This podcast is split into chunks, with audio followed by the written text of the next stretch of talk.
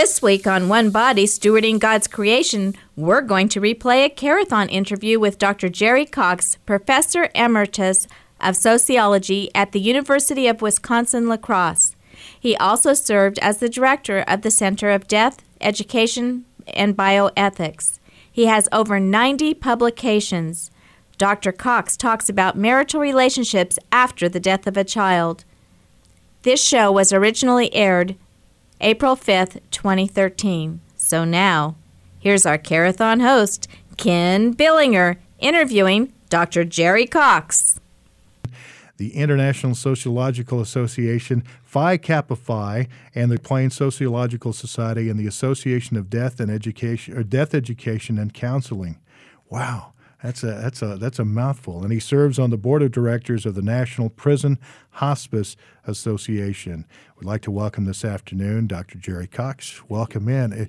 I don't know if you remember me. We used to okay. Uh, we we did. I said I think the last time I saw him, we were probably working at the scorers table together. Was that at the football games or or basketball? At Fort at Fort Hays, okay, and uh, we welcome you in this afternoon. It's great to see you. You and, too. And we appreciate uh, you taking some time to share. We're going to talk this afternoon on marital relationships after the death of a child or a spouse. Obviously, as I mentioned earlier, Hays is no uh, it's no stranger to you because Yes. you spent time here at Fort Hays State University. How long were you here? I taught 17 years at Fort Hays from 1977 to 1994. Okay, and Yes. uh, uh, this week on Divine Mercy Radio, we've been celebrating marriage. So, can you tell us? uh, Let's talk first off about some issues parents deal with in the sudden death of a child. And as, Okay, as sure. Donetta may have told you, uh, we've experienced that ourselves. I don't know if she mentioned Yes, that. she so, did. so I, I would be, uh, you know, interested to hear, and if you would share with Yes. our audience. Okay. When a child dies, uh, Rabbi Earl Grollman said years ago when I was first getting in the field that when a child dies, your future dies. Your, your parents is your past, your spouse is your present, and your children are your future. You don't expect your children to die before you do. Uh, we were talking before I came in here about the movie The Way. When your child dies, your world changes forever. You've lost hope for the future as well as your future. Children aren't supposed to die before we do, and we take them for granted sometimes. And then when they die, it just devastates us. Probably the hardest thing for anyone would be to have a child die. I, I can't think of anything that would be worse. You relive the death over and over. You try to think, what could have I done differently that would have changed it? Um, our oldest son is a priest, and he had a car wreck. He was hit head on by a semi, and uh, the engine ended up beside him, and they had to use the jaws of life to get him out. Wow. And every time I passed that place, he lived. He he was fine, but he could have easily died. Sure. Every time I pass that, I think of that, you know. And you'll think about the instances of how your child died or whatever the rest of your life. You never get over a death of a child. You learn to live with it, which is different. And the problem with marriages and Earl Grollman, the rabbi, suggests, and a lot of others, that as many as 90% of people divorce after the death of a child. I, I hope they're wrong. Mm-hmm. But I think that one of the things that they all point out that I think is important people of faith who have strong marriages don't end up divorced because they d- draw on each other's strengths. Mm-hmm. And, and if you already have a bad marriage, you know, this could be the straw that breaks the camel's back. Sure, sure. Uh, it's a great point, and, and it's amazing because everything you said, everything you said is right on. I Yes. mean, and I just can say that from mm-hmm. experience. And the other problem is that men and women don't grieve the same way. Men are strong, they're mm-hmm. more silent. Wives like to talk, it makes you feel closer. Men like to be quiet because it makes them feel closer, and it just doesn't work well. And often the father gets stuck, well, that's not the right phrase, but gets the responsibility of taking care of the plans to the funeral, dealing with relatives, calling people. The mother has more freedom to grieve typically. And so the father grieves six months, a year later than the mother, and she thinks, "What's going on? Is he having an affair? Uh, you know, why is he acting weird?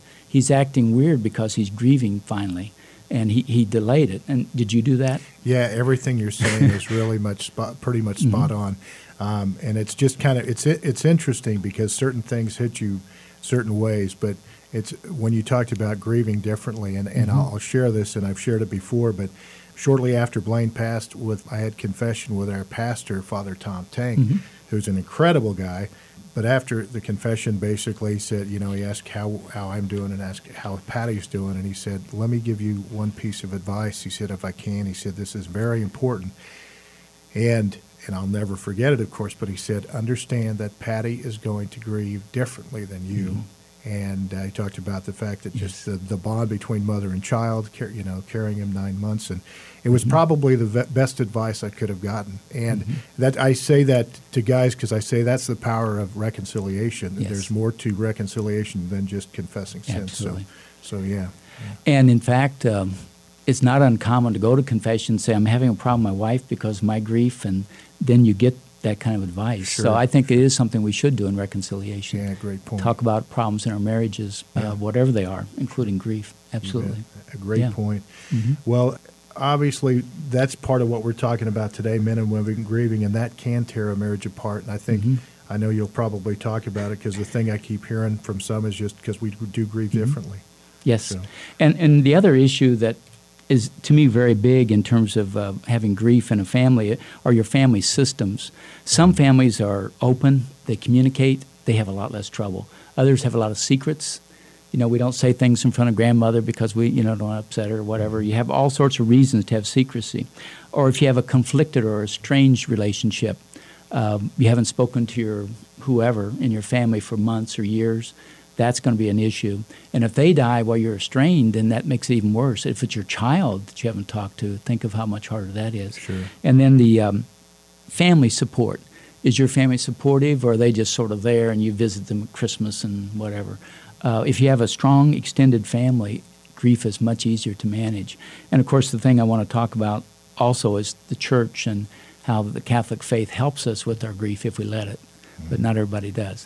Right. But anyway, the the way the, the person was in the family, if it's a really young child, it's very different than if it's a 30 year old or 40 year old. I remember my father in law died in a snowstorm back in 1979 in Illinois, and his mother was uh, over 100, and she had to deal with the loss of her son. Even though he was himself fairly elderly, mm-hmm. it was still a great tragedy. It doesn't matter how old they are, it still right. hurts, you know. Right.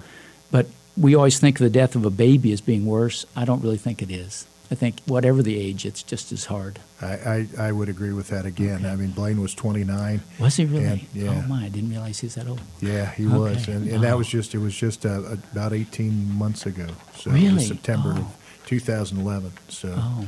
But when I, I know when Donetta, we talked about this that you were coming mm-hmm. in, she said, "Are you comfortable doing this?" I, th- I said, "I think it'll be great, mm-hmm. um, just from the standpoint of I can certainly relate, and it's just amazing how everything you've said. if if you don't think Dr. Cox knows what he's talking about, he does because it's been spot on so far, no doubt. Well, good. No doubt. I think uh, having faith or spirituality is, is very important to, to manage grief. Mm-hmm. Um, again, we don't get over it; we just learn to live with it. And the the question I always ask people when they're grieving with the death of a child: Would your child want you to be happy, or would they want you to be miserable? Would they want you to go on with your life, or just to quit? And clearly, if they loved you, the answer is they want you to be happy, to have joy, and to experience your life. Right. And I'm sure Blaine would have too. Right, and that, yeah, yeah and, and I, you're right about church community too. It's been, it was, you mm-hmm. know, without our, we have a big family. Both mm-hmm. both families are big, and and just the fact that uh, we have a great parish community. It was it was amazing because we're blessed with big families on both sides. We're blessed with a great parish community mm-hmm. in Overland Park, and then back here where we where yeah. we grew up in Victoria. Mm-hmm. So it, we kind of had the best of both. That's great. That sense, yes. and that was mm-hmm. very important to us. So. The one thing about the Catholic Church is different than other religions that I, uh, just finished writing a chapter for a book on this very topic about the Catholic Church for hospice volunteers and how it's different than Protestants uh, working with, with hospice. Mm-hmm. And one of the big differences is the priest as opposed to a minister. Uh, the priest come and go, and if they're a bad priest, well, you wait, you'll get a better one. You know, uh, it's not a cult of the minister. And so if, if the priest isn't charismatic, they're a teacher. And I'm sure if we went around the area here, we'd find priests that – you know their sermons aren't very good or we don't get much out of them, but they do a good job in other areas. We right. don't all have the same strengths. Right. Anyway, the point is priests come and go. Some are charismatic, some are popular, some are not.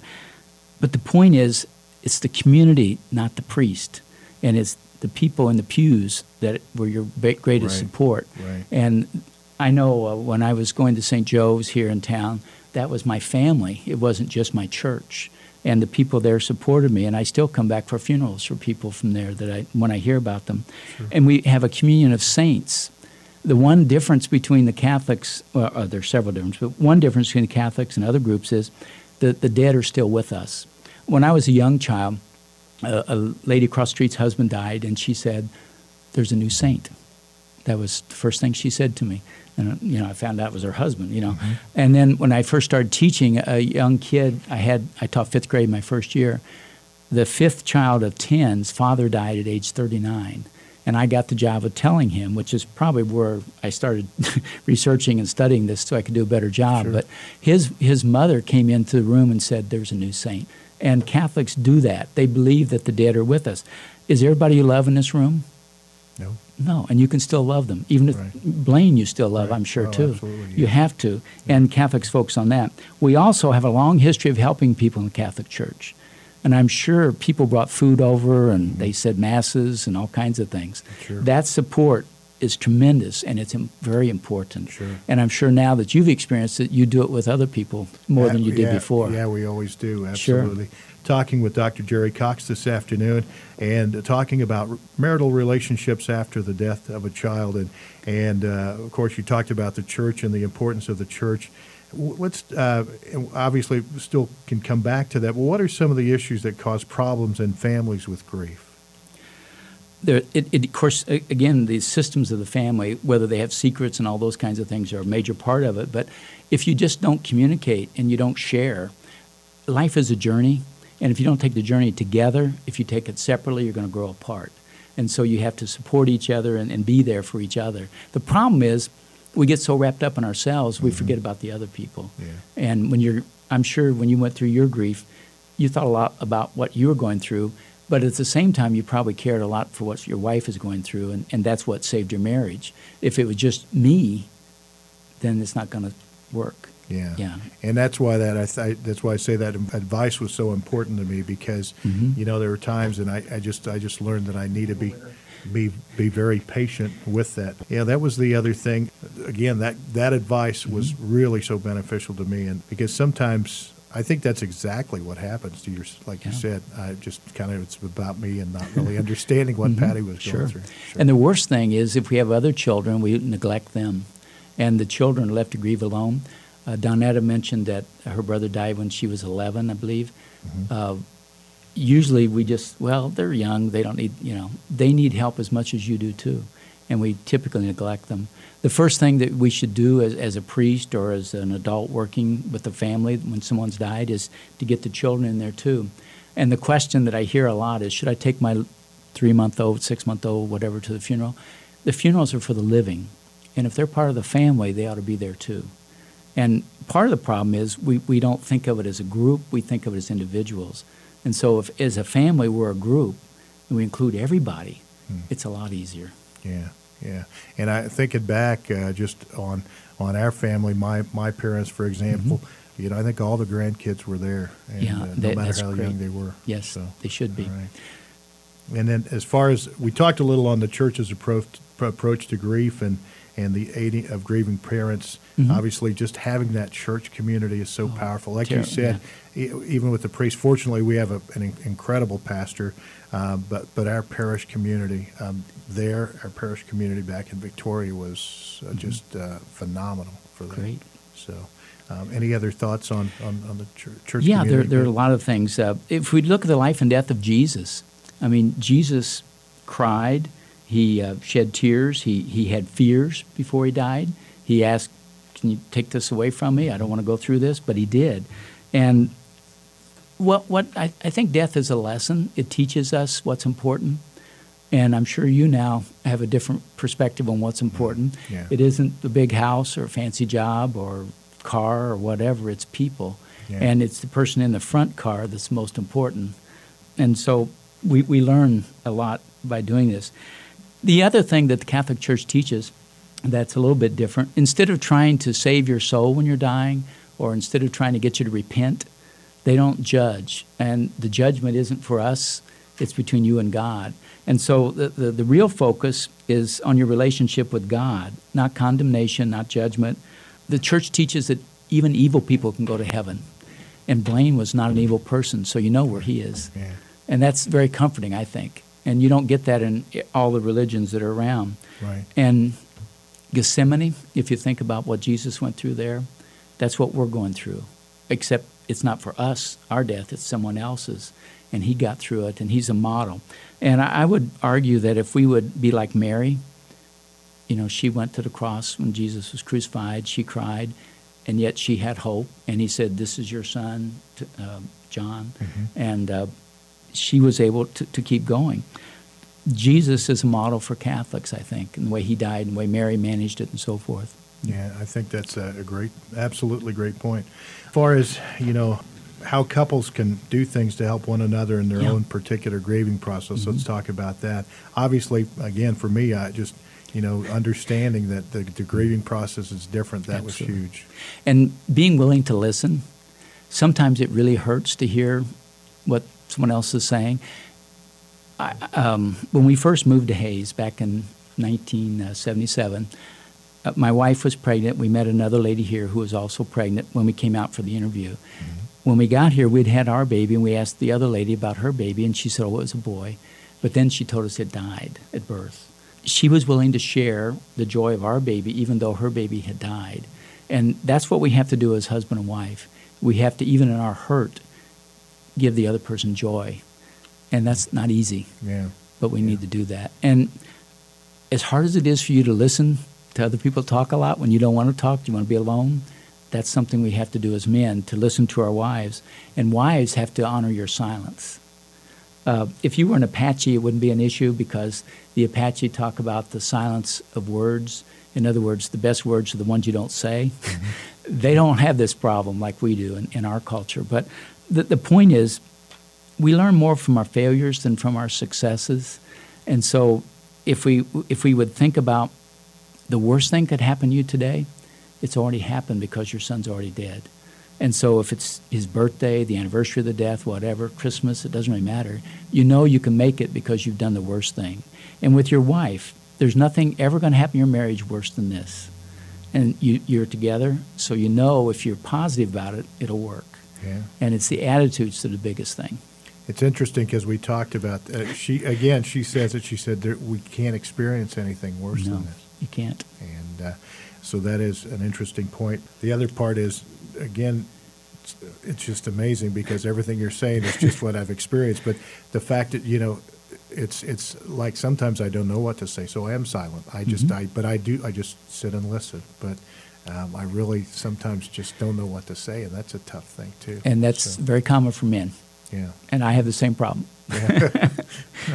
So, yeah. The, the other thing that, that's a problem in many marriages is that I don't know what the right word would be, but we sort of sanitize the dying and death process. We have professionals, hospitals, uh, funeral directors, everything is done for us. If you have a baby die, sometimes they don't even let you see it. They take the baby away, whether it's a boy or girl. I think if we could dress our dead child, if you could have some part in it, not just bring them clothes, but anything you could do would help you to say goodbye in a way you couldn't if it's all done by somebody else. And so I've, I've encouraged people to do that. One of my very good friends who has been in this field for years and years and years died recently. And I went to his funeral, and we literally dug the hole and lowered the, the casket in, mm-hmm. put flowers on top, and then put the dirt on. The people did that, you know, not the, the, the backhoe and all Right, that stuff. right. And it, it was so powerful. It was very difficult. I mean, not not the physical part, but you know, emotionally, everybody was crying as they were digging, and, and a lot of people, you know, did four or five shovels, and others did more. But the point being, it was a way to say goodbye, to do one last thing for our friend Jack, and it had so much meaning. So if you could dress your baby or bathe it or, or whatever, it, it's just so meaningful later. And the other thing that um, they're doing now, which I wouldn't have recommended years ago, but it seems to be very positive, is taking pictures. And now they even videotape them and so forth. And some funeral homes do that for you and give you the, the disc or whatever. I think that's actually powerful too because I find that when I go to a funeral of somebody that I really care about, I don't remember anything hardly. I don't remember who was there, what the priest said, or anything else. And if you have it, you can watch it, and then oh, gee, I didn't know they were there, and Yeah. and I, you can hear the words, and then now they mac- you can actually listen to them this time. Yeah, yeah. that- there's, and I know there's. Uh, you talked about, uh, and I, I'm trying to recall the point you made before. Hopefully, we'll come back to be. It no, it's okay. It's a, just something I was thinking about as you were talking. But, but um, again, um, please continue on if there were some other things you wanted. to Well, the other thing that strikes me in families today that I wouldn't have said 10 years ago either, all the um, social media, I think that's the word they're using to describe them, iPods and all that stuff, Facebook and whatever, we don't talk as much. I mean, we, we talk. I, I was visiting some friends recently. She was sitting in one recliner and he was sitting another. They were talking to each other on their computers, not even though they're sitting next to each other. I just find that amazing. Yeah. I don't know how you can deal with grief with an iPad or whatever. I, Yeah. I just think you have to, like we're doing right here, Sure. looking sure. at each other. And and that's interesting you bring that up because I, I know that there's I see it's like you are you uh, with nieces and nephews are you guys just texting each other you're five feet away Yeah. and we kind of joke about that but the uh, the one thing that I think about um, with that with the with social media for example Facebook and that's one that comes to mind the I guess there if there's an advantage to that for us when we have family. Uh, for example, my mom. We and the other thing that happened just just about three years ago now was my I, we lost I lost my mom um, in in March of 2010, and then Patty's mom just Uh-huh. five months later. But there was when it was really kind of the start of Facebook, at least for us. But we were able to say, you know, kind of share it with family. Yes. It was nice to get those um, those condolences, you know, Mhm. via Facebook. But and and you you realize how much support is out there. That's I, I I think if there's a good side to it, Oh, that's I probably it. But yeah, to your point, is that face to face communication. We've kind of lost that Mm-hmm. uh, along the way. My father died recently, and I got hundreds, literally, of, of people on Facebook, you know, giving their condolences and such. And another friend just died in Germany that uh, was in death and dying that I've known for years too. And his children sent out all these pictures and things, and then they actually did the uh, funeral. We could watch it live on the computer, Really. which so I didn't have to go to Germany, which was wonderful. and we couldn't have done. I mean, there are some great things about Sure. the media. Absolutely, I agree. But Yeah. we we got to keep the human too. You bet. Yeah. I, and I totally agree with that. That face to face is so important. Um, so, any other any other comments on how couples can help each other during Yeah, the I- think- grieving process? I think one of the things is to be a good model. Uh, we, we teach whether we mean to or not. If I'm one of those people who complains about everything, who says bad things about everything, about uh, the government, about Democrats or the president or whoever, what am I teaching? I'm prophesying doom and bad things in, in the world. How are our children going to be positive? How are they going to, to be productive people who enjoy life? It, it isn't so much, I, I, I guess I would say that to be a good model, we have to be a good person. Have you heard the phrase "the good die young"? Yes. Yeah, okay, do you know what that really means? What it means is you're one of those people, no matter if you were 150, you're too young because you make people happy. You made them feel good when you're around. I remember one of my cousins was dying with leukemia. Um, this was many years ago. He was this, actually older than my, one of my parents because I have first cousins older than my parents on both sides of the family. But at any rate, I went to cheer him up. He cheered me up. And I can't help but smile when I think of him. But we all have that miserable aunt or somebody in our family, no matter what you, you know, oh, they made you feel badly. Whatever you gave them for Christmas, it wasn't good enough. No matter what you did, you didn't visit long enough or often enough. Mm-hmm. Yeah. If you're one of those good people, when you die, people smile. Yeah. And I think that's what we need to think about. Are we one of the good people? Will our wife or our husband smile when they think of us when we're dead? Or will they think, oh, he's always grousing, complaining, Right. uh, right. you know, hating the president and whatever? It doesn't matter which president. I mean, Right. there's always somebody that hates them. Sure. As Catholics, how we live and die is a lesson to others, and how we grieve is too. If you grieve sharing with your wife, your children will learn that, and they'll be better when they become spouses and so forth. And I just think how we live is so important. You, you made another point there. I was thinking about that too with Blaine. He was he was a he was a character. He he, he liked to tease family members, and Mm-hmm. Yeah. that was the thing that was talked about most. You Mhm. know, afterwards is you know Yeah. we'll miss him teasing and those type things. And you can smile, yeah, exactly. and that's important. Yeah, Yeah. Yeah. I have people in my family, when I think of them, I feel badly because what did I do to make their life so miserable? They chose to be that way. I didn't do it. Yeah. But I still take a lot of the blame, and I'm sure you do too with Yeah. some people. Yeah. At least with Blaine, you didn't. That's good. That's one thing. He was uh, he was fun. I mean, he, he loved. Uh, And I hope they say that about you. yeah, I do. I always thought you were fun. So. Oh, I, one thing I was going to uh, uh, kind of get your thoughts on, Yeah, and this is just sure. reflecting back on when, uh, you know, when this after this all happened and we had uh, the wake service and everything, people came in and the thing, the most common thing I heard, obviously, it's one thing when you lose a parent, and a lot of people have lost a Mm-hmm. Sure. parent, so they can relate to that. When it comes to losing a child, that percentage has dropped quite a bit. Yes. But the a lot of what people said was, you know, started saying, "I just don't know what to say," and I felt like, for me, it was like I wanted to take the onus off them. So I said, "I I wouldn't know what to say either." Mm-hmm. I'm just glad you're here. That means the world, and that's kind of what I. f- I almost felt like that was my responsibility. As I don't know if that's strange or not, but I Mm-hmm. Just wanted to put them at ease, like saying I wouldn't know what to say either. and, and I wouldn't either, even though I, I, I have written about how to, to say things when people are grieving. But the, the point you make is, is the, the point that I would make. The most important thing is being there.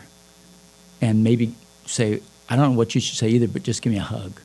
Unless you're a person who doesn't like hugs. No, I don't mind that at all. Okay, that's what I would say. Um, and I would say that, um, and again with the social media, one of the things that uh, my rabbi friend Earl Grollman and then Harold Kushner, who wrote "When Bad Things Happen to Good People," he didn't say if, he said when bad things happen to good people because they do. And his son Aaron died with progeria. I used to run, literally, I'm a runner with both rabbis. When I go to Boston, I'd run with them. And they both have said that the one thing you should always do when someone dies is actually take a pen or pencil or whatever, write a note and send it. You can also email them, use Facebook, but the personal note shows you care. Where the other, well, I can just type that real quickly and it doesn't matter if I care or not. And so if you get a written note, you know the person cared. And I think that's why we say masses for people because you had to go to a little extra effort to do that. Sure. And if you did, you must have cared. And there are a lot of ways to do it. It doesn't have to be a letter. I think masses, uh, saying masses for someone is, is a way. Um, bringing over casserole. I mean, Darcie Sims, who's a dear friend, wrote a book called Why Are Casseroles Always Tuna? It seems like they always are. It doesn't matter if it's tuna, you at least thought. You, Yeah. you brought something over. And just like you said, I may not know what to say, but I can bring you a casserole. Kind of funny you say that. It wasn't tuna in our case, but with our parish family, uh, it was baked ziti. We had uh, Yes. in, in two days 3 Oh, different pans of baked ziti, so we kind of laughed about that. And one of the things that I would do if you have little kids when that happens, give them a piece of tape and a pen, have them give the tape and the pen to whoever brings in something and put the name on it because you'll never remember. Right. And it gives the kids responsibility, which they want, and they want to feel part of it. Let them help pick out caskets. Uh, when my father-in-law died in a snowstorm, his uh, wife picked a casket that had a white heading, uh, you know, the, the silk on the top of the casket with a bare tree. And one of our children, who was only five, said, "We can't have that one because Grandpa died in a snowstorm, and it looked like a snowstorm with a bare tree." Oh wow. and so we got a different casket. I mean, Wow. kids are so insightful. Yeah. You know, we wouldn't have thought of that. Yeah. Yeah. Five years old. Yes. Wow. Yeah. Wow. Talking with Dr. Gerry Cox this afternoon on marital relationships after the death of a child.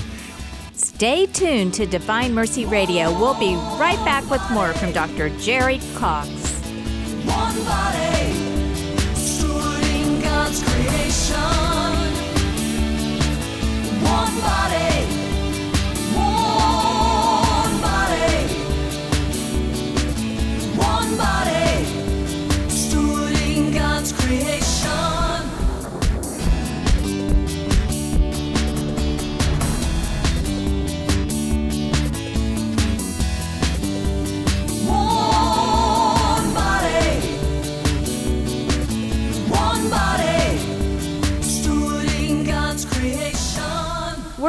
on One Body with Ken Billinger interviewing death and dying sociologist Dr. Gerry Cox.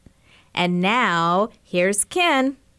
talking with Dr. Gerry Cox, uh, of course, who is here at Fort Hays State University and um, uh, has a whole list of things. Boy, you're a busy guy. Yes. Yeah, it's just very. I just returned from Chicago a couple of days ago, and I'm heading off to uh, British Columbia to do a presentation up there. And Is that right? Yes, I, I get around. And you're still running too. yes, every day. I even run in other countries. I've run in over 30 countries now. Wow, that's incredible. Yes. That's incredible. So um, let's talk a little bit more. We we were talking about how couples can help each other in some and Mhm. the grieving process and all that. You just continue there. Well, as Catholics, we're supposed to, um, I guess it'd be our duty to follow uh, our beliefs. We're supposed to comfort those who mourn, feed the hungry, and all kinds of other things of that sort. Our bonds go beyond the grave, and part of this is preparing for our own heavenly journey. And we ask the dead to pray for us to help us get there, and we keep our bonds with them, which I talked about before. Catholics would argue human love's imperfect. I'm sure you're not a perfect husband. I'm sure I'm not either. Yeah, not even close. But those in heaven love us, even though we mess up, and we should love them as saints because they are, and hopefully we're going to be too. And the one thing the Catholic Church teaches that I think is terribly important is the power of forgiveness, that God forgives. And Catholics focus on forgiveness rather than condemnation. I, I made that point before, but I think it's worth mentioning again. Um, we can cry when a child dies. You remember when you were a little kid, or even when you had a little child, the child may cry when you leave the room. Mhm. We cry when they die. Yeah, But eventually, we get back in the room with them. We'll be in heaven with them. And if we keep that in mind, I think it makes it easier. And I did want to make a comment that, aside from all this, I'm so glad you started this radio station and that it's going well, and I hope people do support it. So I, Yeah. I'm just thrilled that it's going on here in, in Hays. it is. It is exciting, and it's been the sport's been great, and we want to keep that going. so Okay, good. You bet. We all have talents and gifts, and you're using yours, and that's good. No matter what our talents are, if you look at the lives of saints, and I'm sure you have, they did everything. Um, our son's a, a priest in a parish in Santiago, Chile, and they have two saints in his parish. One was a fellow named Alberto Hurtado, who was canonized with Padre Pio. Mm-hmm. I'm sure you've heard of Oh, Padre yeah, Pio. yeah. Alberto was a, a poor kid who lived in the parish, and he became a priest, and he bought a pickup truck. They still have that old, is like a 1953 Chevrolet pickup, and it's still there. You Is can see right? it. Wow. But he drove around the parish, and he helped people build homes. And they've now built over 32 million homes in Chile in his honor. The government took the project over and is still doing it. Wow. And he became a saint. But he, he became a saint because he cared about the poor and he ministered to them. I think the, the current pope is a model of that. Yeah, he really is. Yeah, so I think it's great that we got him as a pope. I- I- And of course, he was in South America like my son is right now, too. Yeah. So that's great. Wow.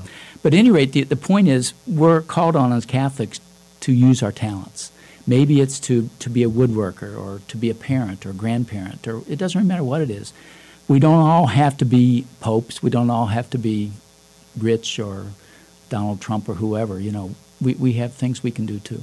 Sure. And you're making a contribution too. Yeah. Well, I tell you, this has been. It's it's always fun to come back. It's always fun to to be a part of this. And and uh, I told Donetta, I said, I guess as long as you want me, I'll be here. So we, we appreciate that. When the sacrament of marriage takes place, we pledge allegiance to one another until death. Uh, till, till death do we part. When a couple lives out this message and a spouse dies, what are some of those issues the surviving spouse deals with? I know this Oh, morning we had a, a chance to talk this morning with Peggy Walschmidt, who obviously she deals with the elderly Mm-hmm. and, and with hospice, so she shared some things. But um, share Yeah. your thoughts there. I, I see two basic models that tend to occur if you've had a long marriage.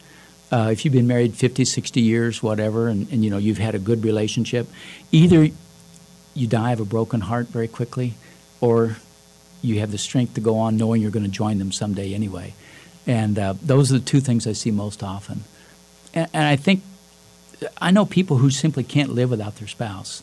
One of my cousins, who is retired military, has been married uh, for 65 years to the same woman. And she's the only person he ever dated, and he's the only person she ever dated. Uh, they've always, and they're very best friends even now. I'm positive when one dies, the other will too, because Yeah. they just have done everything together ever since they were in the fourth grade. They've always been best friends. Yeah, I've always heard of that dying of a broken Yeah. Mm-hmm. heart, and that's Emil Durkheim said that years ago, and it was poo pooed by scientists, but I think now we have enough evidence it does happen. yeah. Yeah. I, I think that's very true. I uh, I, I guess I can speak to that because Patty just lost uh, an uncle last September, I think it was, and uh, and then her aunt passed away just a few weeks ago, mm-hmm. and it was I mean it was a short amount of time, mm-hmm. and she had another uncle on her father's side. This they, they were within days of each other. Yeah, it, it's not uncommon at all. The the other model, you were together a lot of years, you really loved them, but they would want you to go on, and there are people who are able to and remarry. I don't think there's any problem with getting a new spouse if your spouse dies. I don't think the other person, if they really loved you, would be unhappy. If they didn't love you, they might be unhappy, but if they did, I think they would be happy for you. Um, one of the things Donetta mentioned that I think all of us need to learn to do is is there are healthy ways to, to respond to grief. She said that she kept a journal. Um, I think they're writing letters, like I mentioned before, humor, the value of laughter.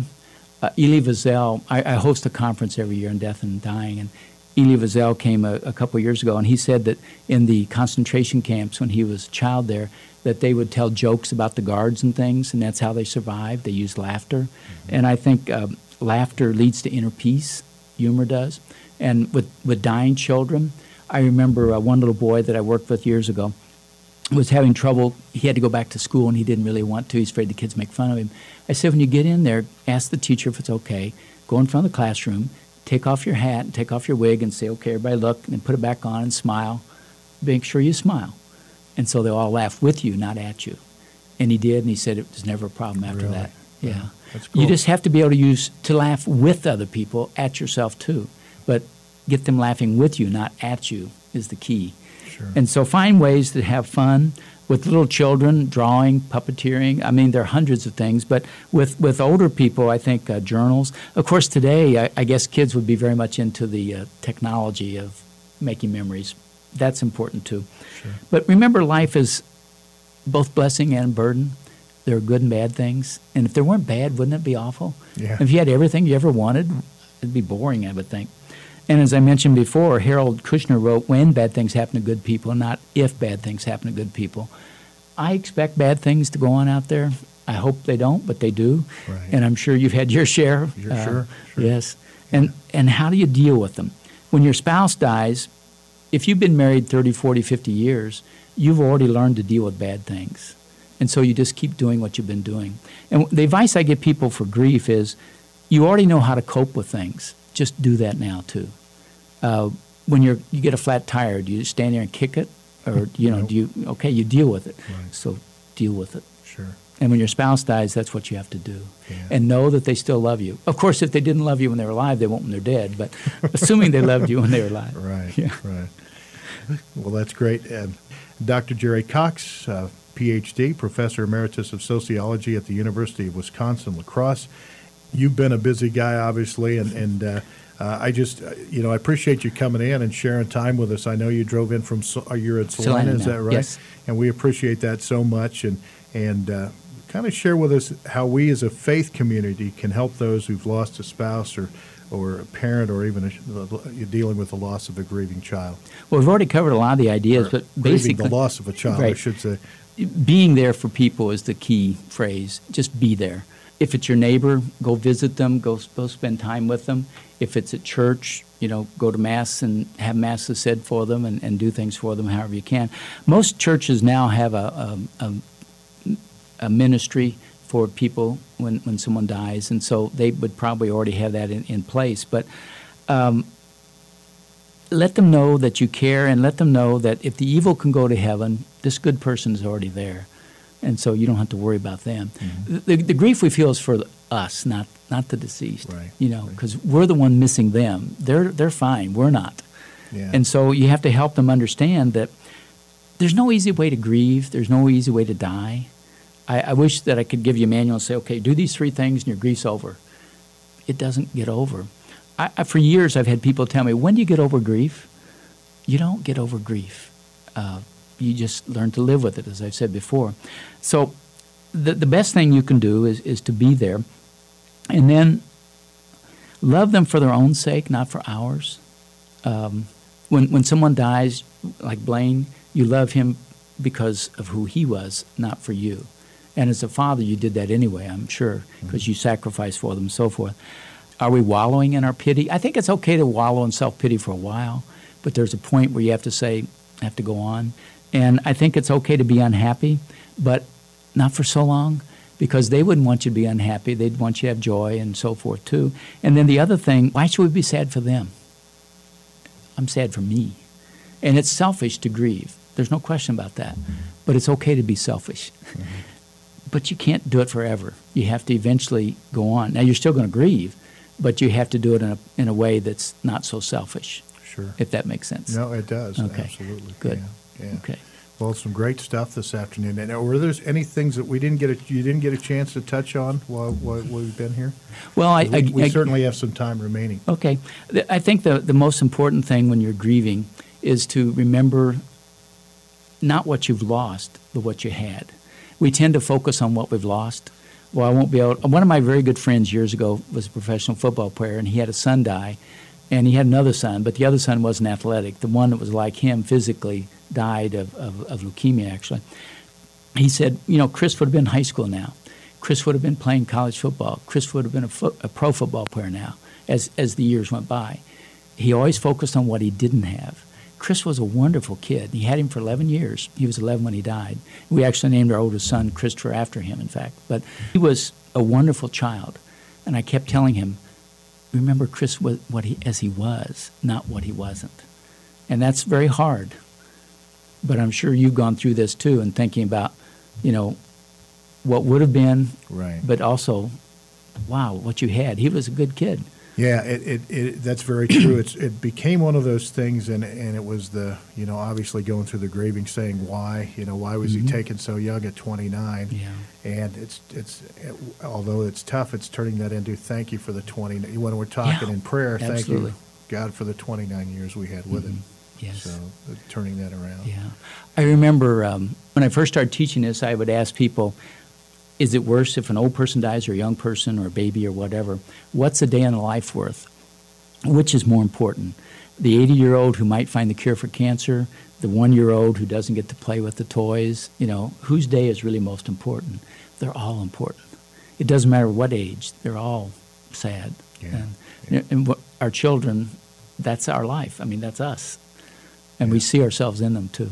Well, and we were, and Patty and I talked about that too. You know, we said, I don't think uh, losing a child at no matter what age, whether a child's stillborn, whether a child Mm-hmm. Right. Mm-hmm. is lives a few days, or whether a child's 29, like in our case, I don't think you can say one is any le- Mm-hmm. Yeah. less painful than the other. we had one die at birth, and you know we never got to know the child, and so and they wouldn't even tell us what, what sex it was. And in those days, they didn't, you know, Right. do anything except get rid of them for you. And Right. so you know, I always imagine it's hard to think about. You know, Yeah. A little girl, a little boy, she would have been this old now, and but if the baby hadn't died, we wouldn't have had the next child because she got pregnant before um, we expected, you know, and we weren't even planning it, and Yeah. and we love that one too. So you know, uh, who knows? It, Sure. it, it's when we ask the whys, I don't think we get answers. That's part of the problem. Right. You know, I keep saying, why did that happen? But yet, if it hadn't have happened, it's kind of like when I was in the Peace Corps years ago. They had a revolution, and we got locked up, and a lot of other bad things happened. And I got sent back to the United States unexpectedly when they let us out of prison. I wouldn't have met my wife if I hadn't been locked up because I'd have still been in the Peace Corps at the time where I would have met her, and I wouldn't have had my children. So apparently, it was meant to be. Even though it wasn't much fun at the time, it Yeah. turned out to be good. Well, and that's for us. The other thing we we tried to do with this is turn it into a positive. We've created a fund, and and uh, Blaine was an Eagle Scout, Mhm. So we've turned that into something. We had an event last year, very successful, thanks to an incredible family that that we have. That our Patty's family and, and my family just got together, did that, and it was an incredible event. And it's something we're going to do annually. And uh, part of it's a scholarship at Fort Wow. Hays State. So, you know, some good things uh, that we want to really we want to really make it uh, you know keep his memory alive that way. So uh, we have the, the opportunity to do that, and that's been a real blessing. It's been, I just, it's kind of interesting. The morning of the event, we had a run. We had a 5K run here, and, and we'll do one again. It'll be a 5K and 10K in September. And and uh, what just amazed me is I stood and just watched uh, mostly family, some friends too, just as they were setting up that morning, and I was just in awe, Wow. going, "Wow, look at this! Fa- these two families just get Mhm. together and really make things happen." And so that's the that's the power. I mean, I, you, you talk about the importance of family and the support, and we had that both families. Um, and that was that was huge. And then of course our, our our faith communities were incredible. So Good. yeah, And the yeah. priests were helpful too. Oh yeah, absolutely. We had we had our pastor, our parish uh, pastor there, and then uh, Father Mike Scully, of course, is a family friend, and Oh. uh, he he um, did the funeral and and just having him there. And of course, Blaine had him at, uh, when he went to TMP, so it was a, a good tie-in there too. So it was good. Yeah. But that that community, the parish community, and the family, just it, it's huge. That that support is so huge for that. I know uh, TMP does, um, when they have their alumni masses every year, they remember the people who've died who are uh, graduates of there. And they went through the list when uh, Chris did the mass, our son, a couple years ago. And they listed all the people in his class and other classes who had died. And I think that is very important too. Yeah, yeah, Yeah. Mm-hmm. that memorial. Yeah, absolutely. Any final thoughts that we didn't get covered? I, I know Oh, you- it was I'm great sure to have you hundreds, come in. but- yeah, because we, we still have a, a few minutes left. Okay. We've got about ten minutes if you need it. We we'll Well, in terms of, of family life, we need to live every day as if it's our last, but expecting that it isn't, so we can look forward to tomorrow too. If you knew you were going to die today, would you do anything differently? And if you would, then you ought to do something differently. I said that to uh, one of my classes a few years ago, and one of the students in there was uh, uh, he worked with people who had uh, drug and alcohol problems. He quit his job, went back to school, and now he's a superintendent of schools at a school here in Kansas. And I, I felt so badly. I said, "You quit your job because of what I said?" He said, "Yeah, I'm not happy with what I'm doing. I want to do something different." And he had kids, and he had all these you know things going on, and I could give you a hundred stories just like that where I said something like this. But basically, the point is, you need to live your life that you want to live, and if you're not doing it, then change your life, like you did. I'm sure this is a new job for you, so Sure. you made a big change, and I think that's important. It isn't how much money we make or how famous we are. It's are we happy? And if you're happy, your family's going to be happy. And if you have someone in your family who hates their job, they're not fun to live with. Encourage them to change. yeah, Uh, my wife comments often that I've been, I was a tenured full professor at three universities. I wasn't afraid to change jobs. And I think if you have reasons to, I, I moved to where I was in Wisconsin to be close to family. And, and it was very good that I did because my mother died soon after that, and then my father just recently died. So I was closer, and that was a good thing. If I'd stayed here, I was 14 hours away. And so it seemed like a good idea. At the same time, I did like Hays, and I missed that too. But we need to do what's important. And if families don't encourage that, I want you to just make money and be a banker, even though you hate banking. When I was uh, very young, I worked part time in a bank uh, while I was going to school, and they offered me a job as a branch manager. I hated banking. And they said, But you'll make a lot of money. And I thought, I don't care. It's not important. And I made the right choice. I've enjoyed teaching and so and meeting people like you. It's, it's Sure. just been well worth it. sure. So we really appreciate you coming. Well, I really appreciate you inviting me. It's been Yeah. wonderful, and I, I'm so thrilled with this station. I'm, I hope we get it in Salina before long. Yeah, that will be great. Love to this hear was- you. This was great, and it was glad that I'm glad we got to reconnect Yes, again and I am talk. uh, talk Well, so thank much. you. Thank you so much, Dr. Gerry Cox, Okay. our guest this afternoon, is Professor Emeritus of Sociology at the University of Wisconsin La Crosse, and we appreciate him so much and, and him coming in. Thank you, Dr. Gerry Cox and Ken Billinger, for this great interview.